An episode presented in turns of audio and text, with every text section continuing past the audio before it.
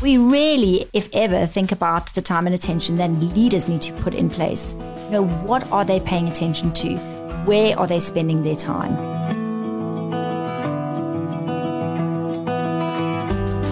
I first met Samantha Rockey probably 15 years ago at a meeting at the SAB building in Park Lane in Sandton. I really messed up in that meeting. Didn't go very well for me.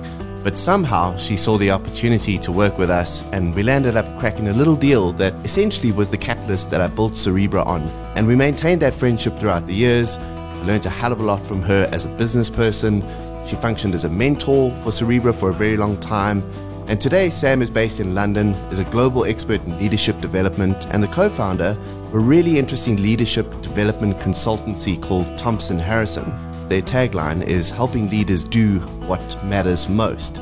Sam was in South Africa for some work, and I took the opportunity to connect with her, to host her here at the studio, to talk a little bit more about her view on how leadership is changing as a discipline, how the world around us is forcing us to think about leadership in new ways. We look at her insight into this changing landscape and we unpack some of the really big questions that modern leaders are being forced to ask in what seems to be, certainly appears to be, an increasingly complex and complicated world.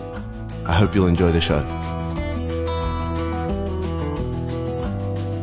So, Sam, Rockey, we've had this distinct pleasure of crossing paths with each other professionally and personally over the last, what must it be, like 14, 15 years or something like that.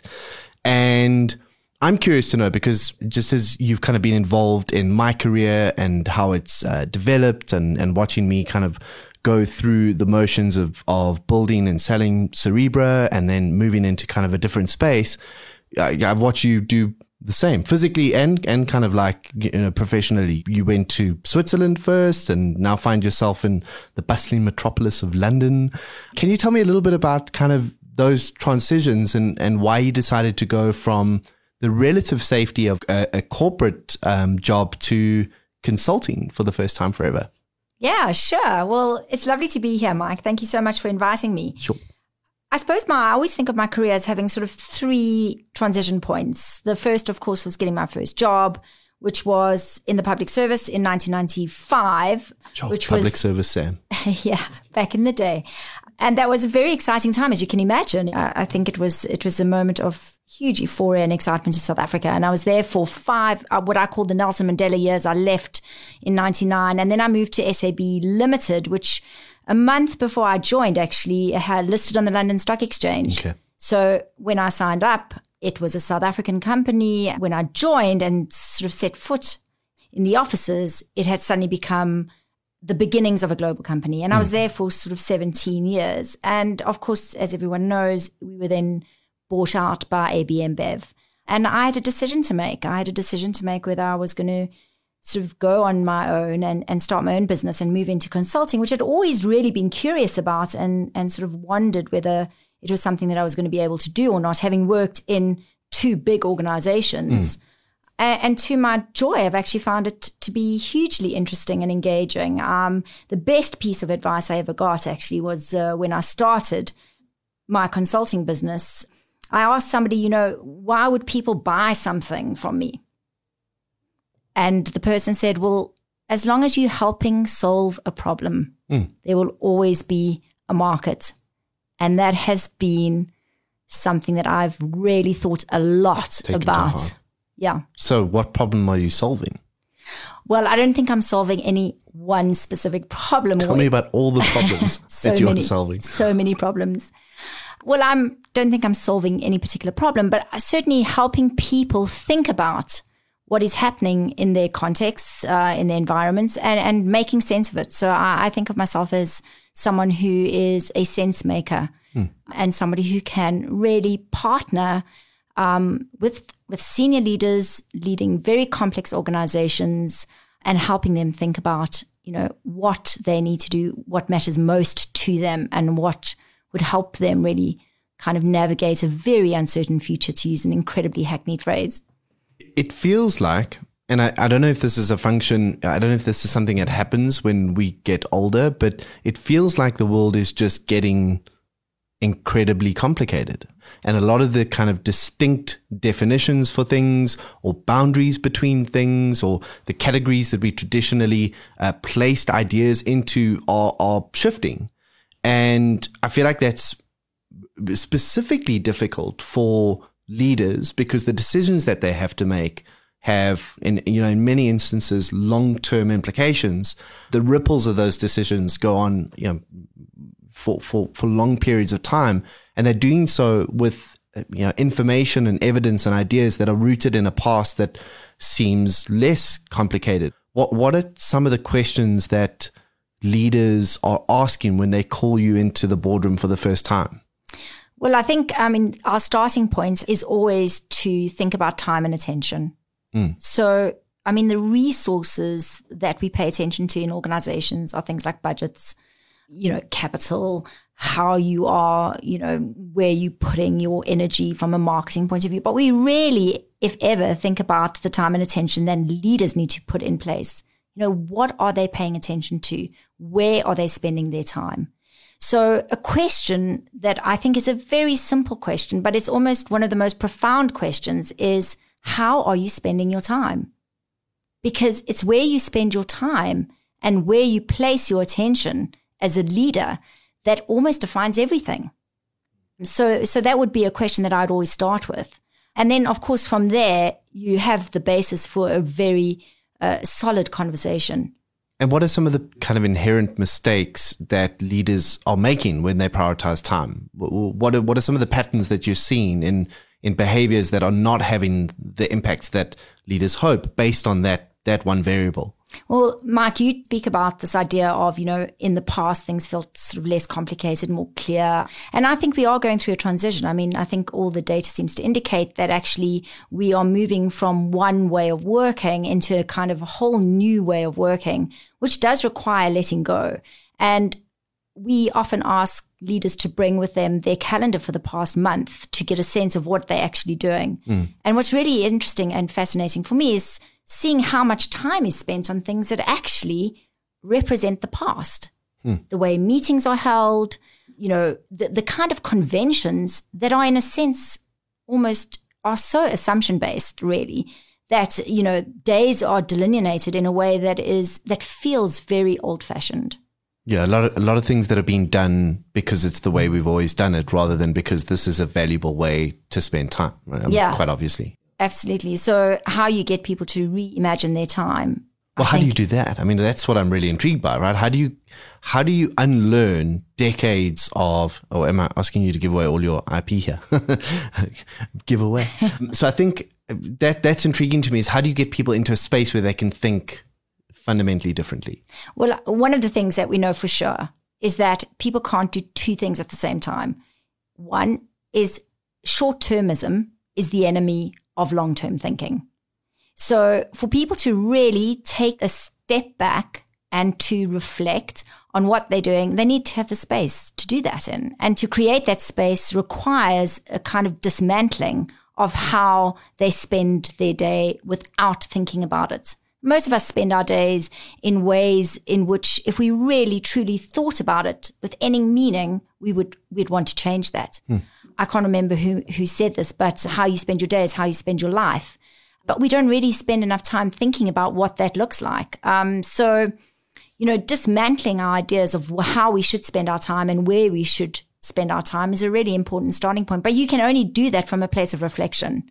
Mm. You can't do that when you are already in that mode. So we often talk about taking uh, leaders into what we call a rethink tank, where we provide an opportunity to really rethink you know, the way that you've always done something. And this sounds incredibly simple, Mike. I mean, this is not a Rocket huge, science. you could literally put people in a retreat like space for two days with just a printout of their calendar and ask them to reprioritize time based on what matters most to them, to their organization, to their society, to their community. And, you know, it would be self evident.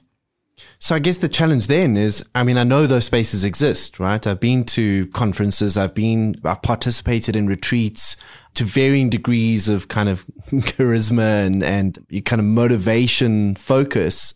but the behavioral change component of that is not always long lasting. Is that just because of me, or how do you how do you build in behavioral change? How do you how do you make sure or, or guarantee is it even possible to do so that the people that you work with do shift the way that they act, not just the way that they think, right? Because that's the next the next most obvious step.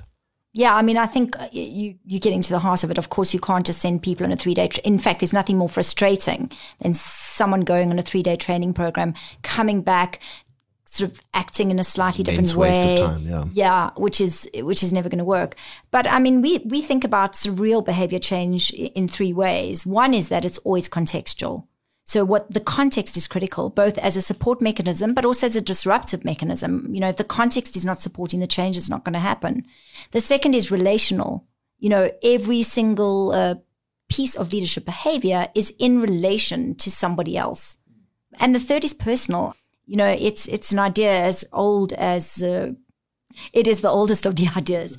Is that self awareness is sort of step one to any real behavior change. Yes. Yes. And I think that uh, increasingly people are not given an opportunity to do really a lot of reflection, although saying that we are continuously bombarded with better versions of ourselves through self help books. And, you know, uh, it's kind of the paradox, isn't it? Is that I went to a bookshop this morning and I was sort of struck in the bestsellers list. There must have been 20 books on how to be a better version of myself, which in itself is completely exhausting, mm, coupled mm. with the fact that I have no time to really think about how to be a better version of myself.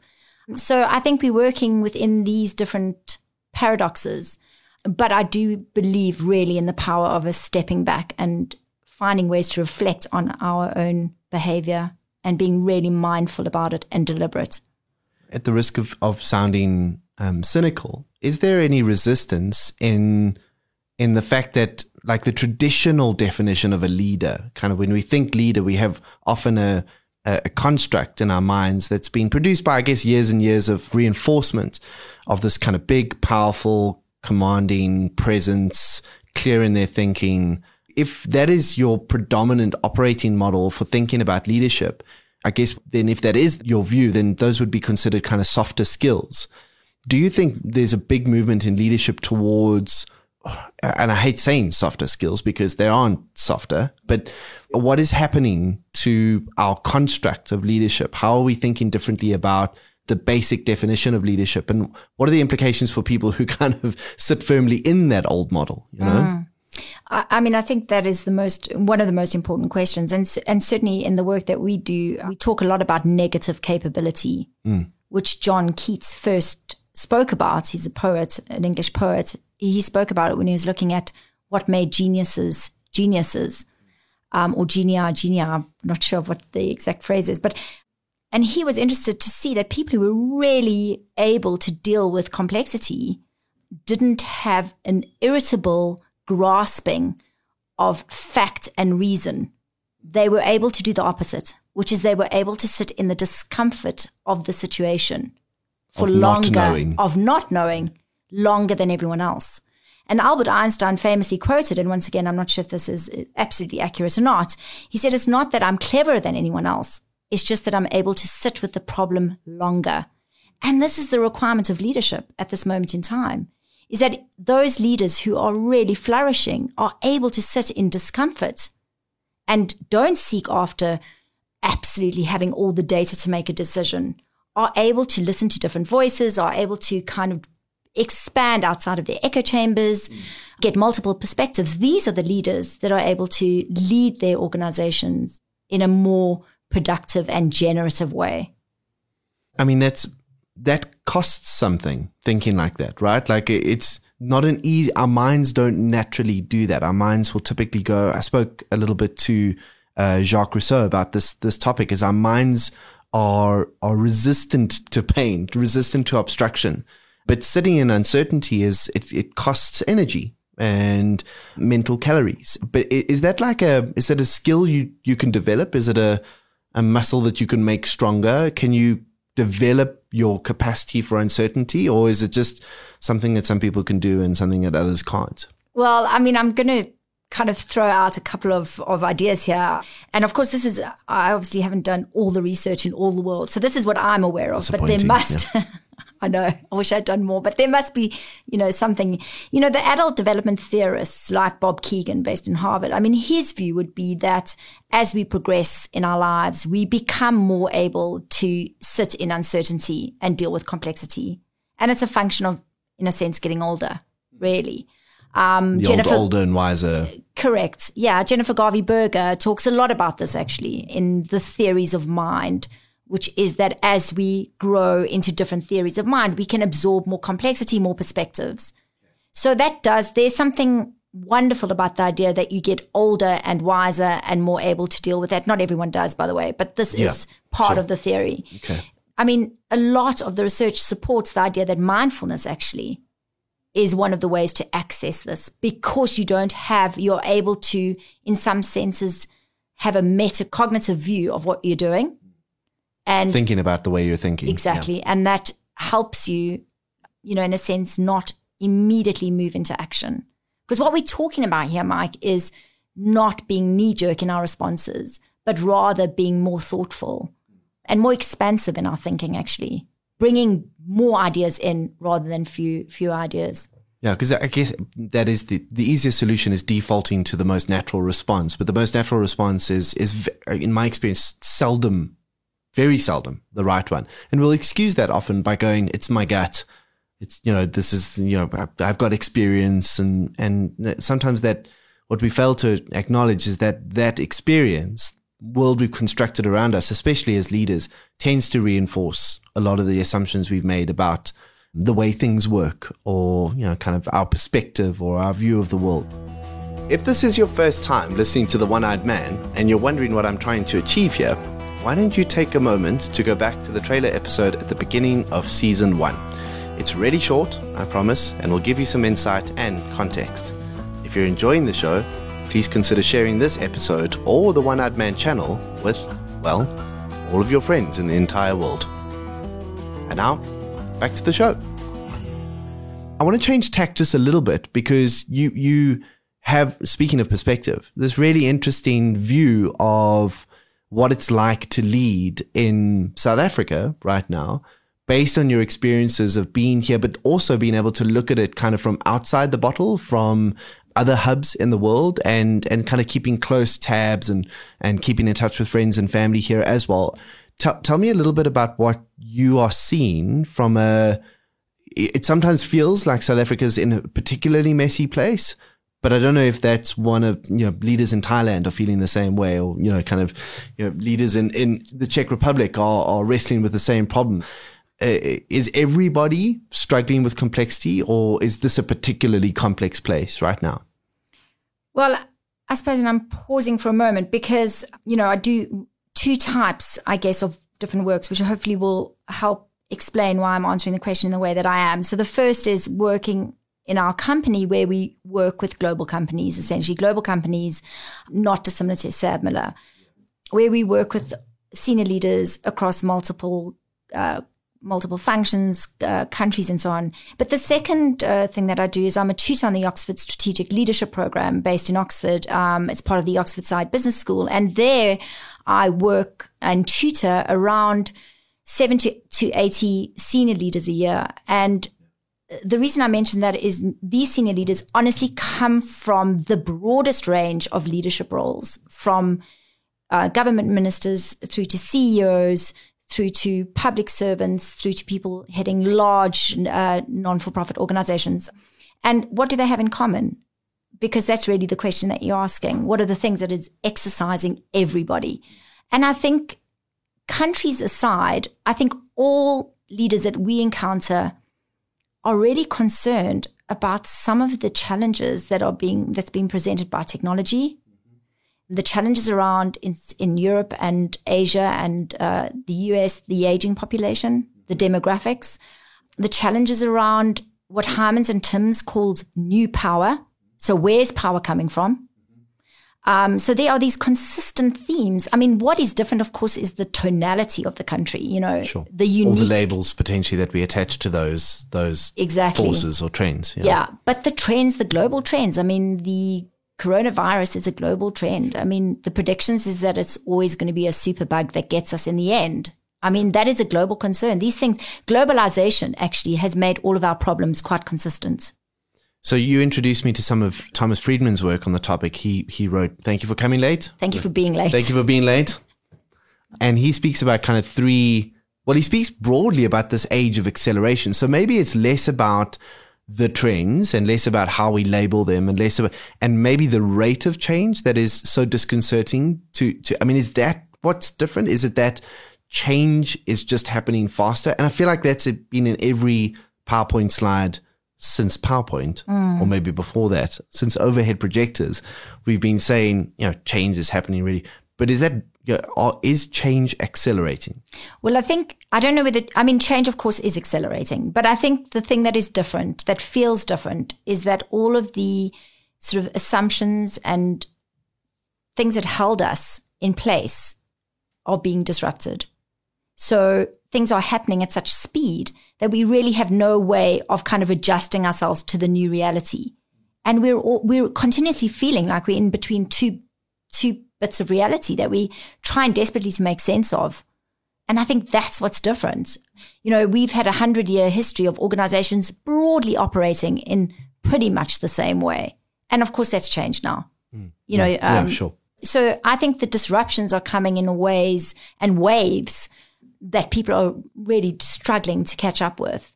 And of course, uh, you know, we, we think about just as we move into focusing on much more the climate emergency, the green economy, for example. I mean, you know, people are talking about stranded assets. You know, all the things that we have around us are not necessarily going to be things that we're going to take into our future. Mm, so wow, we're at yeah. that moment in in history really where our past ways of working are really being and being even are being disintermediated by a future. And it's a very difficult place to be. Yeah, it's almost like you have to have a lens on all three at the same time. You kind of have to be holding the past, the present, and the future. Yeah. In in again, you, you that negative space idea is, is those are conflicting ideas in some way. The, the the past and the and the future are often diametrically opposed to each other. So so that's a skill in its own right. And it's not necessarily about being being able to forecast or predict the future. It's it's just stretching your imagination beyond the set of assumptions that dictate absolutely um, all the things we know about what it is that we're talking about based on our experiences of it before. So you, we spoke earlier on about the kind of leadership construct, and we spoke about how so many people, by virtue of not not because this is an accurate representation, but by virtue of the story that's told about leadership, assume an image in their minds when they think of leader. You're a female-led organization, two experienced, powerful professionals that are working predominantly with with men often uh, because of you know kind of the construct that we've spoken about what are some of the shifts that you see in the relationships at the highest levels of organizations between men who hold a lot of the power that we've spoken about before and kind of an evolving appreciation an increasing appreciation for the the feminine power without reducing it to kind of a specific label is there such a thing? Do women bring different skills, different ideas, a different sensibility to senior workspaces, or is that something we've imagined and uh, gender is completely irrelevant in the leadership space? Gosh, I mean, you asked me a lot of questions there, Mike. Actually, I'm just asking you one. I just, it took me a long time to get to. of course. I mean, you know, this is one of the one of the biggest challenges. Really, um, is how we get multiple voices into the room, and um, one of the one of the perspectives, of course, is always a gender perspective. But actually, I think you asking us, if I if I can interpret, asking. A, well, let, me, let me try and ask it better. So the the first question is, why is it important to have multiple voices in the room? Okay, that is a that's a great question, and I'll tell you why I think it's so important. Is um, so Satya Nadella, who's the CEO of Microsoft, and is, is in a sense at the moment held up as an example of someone who really practices and lives this. Is this idea of being a, a, moving from a know-it-all culture to a learn-it-all culture, and being a learner, as senior as a person might be, is I think the most important thing for leaders, and to be a real learner you have to be able to take in multiple points of view.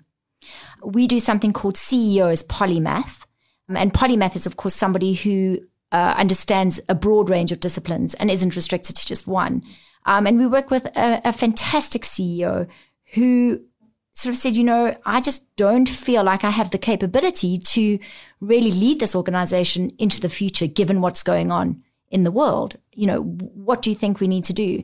And I think from that point, you know, designing this idea that actually for him, we would bring in as many alternative, interesting new voices into conversation with him to help this kind of broadening perspective has been, I suppose, what you would call perhaps more of a feminine leadership as opposed to just being the know it all leader.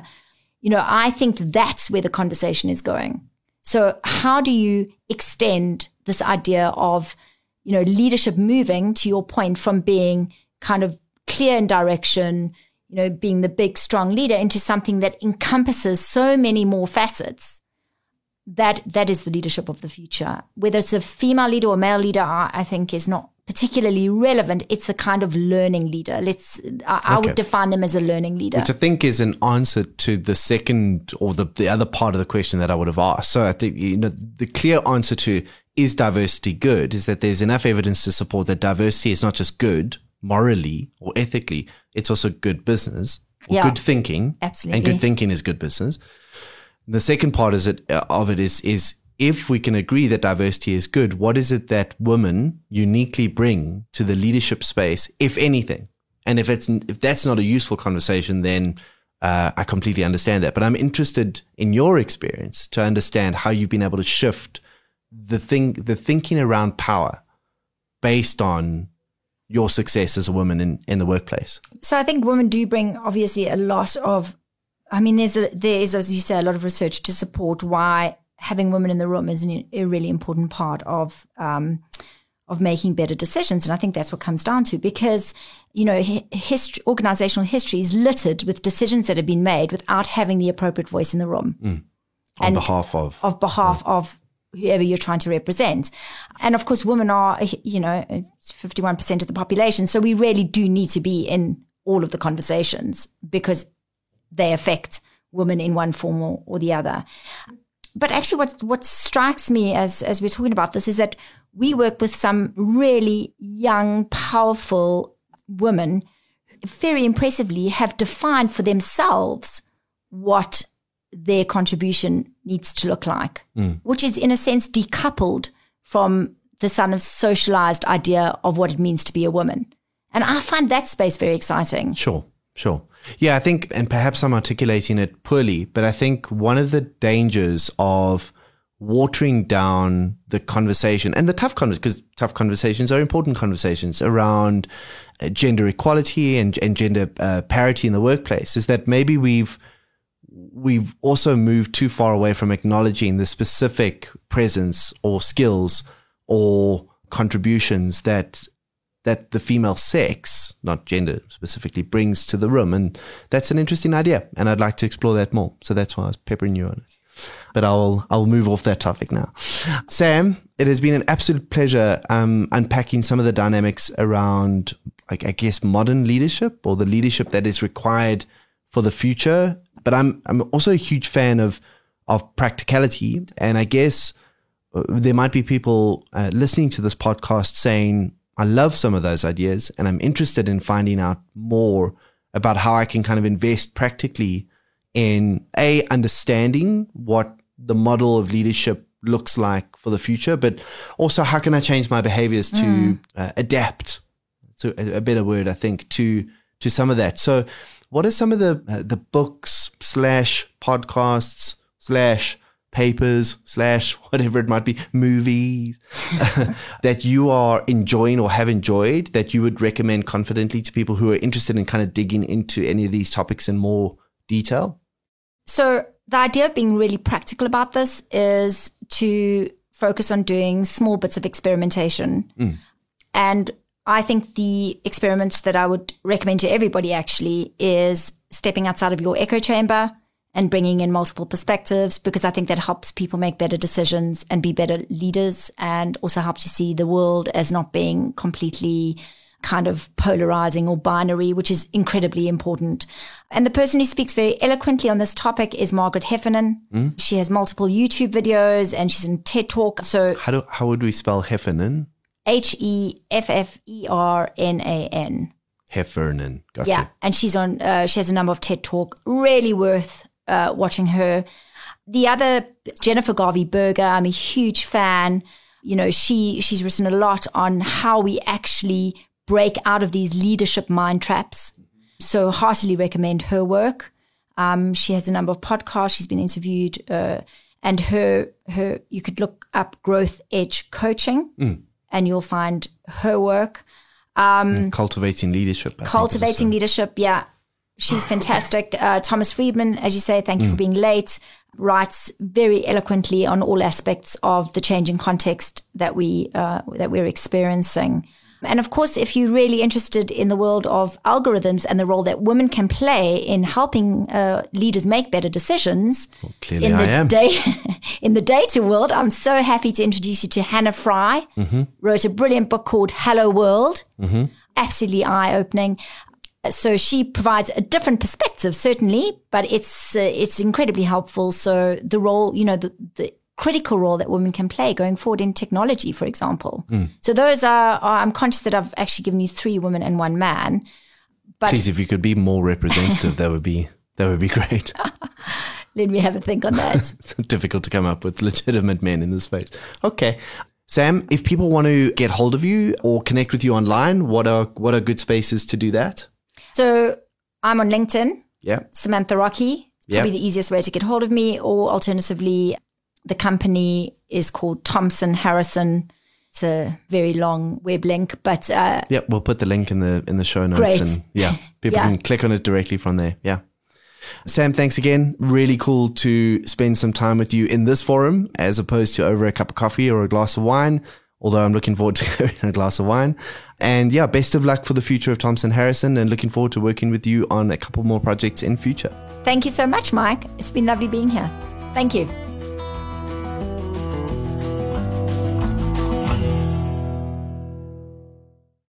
You've been listening to the One Eyed Man podcast. I'm Mike Stopforth, an entrepreneur, writer, and public speaker, deeply curious about discovering better ways to lead and better ways to live in an increasingly complex world. I find the best source of these ideas is the experience and wisdom of interesting people who are taking unconventional approaches to solving the world's most compelling problems. If you'd like to hear from someone I haven't yet spoken to, visit mikestopforth.com click on the podcast link and send through your suggestions. A big thanks to the Solid Gold Podcast Studios in Johannesburg, South Africa for making this production possible. And remember, in the land of the blind, the one eyed man slash person is king. You've been listening to another episode from the Solid Gold Podcast Studios.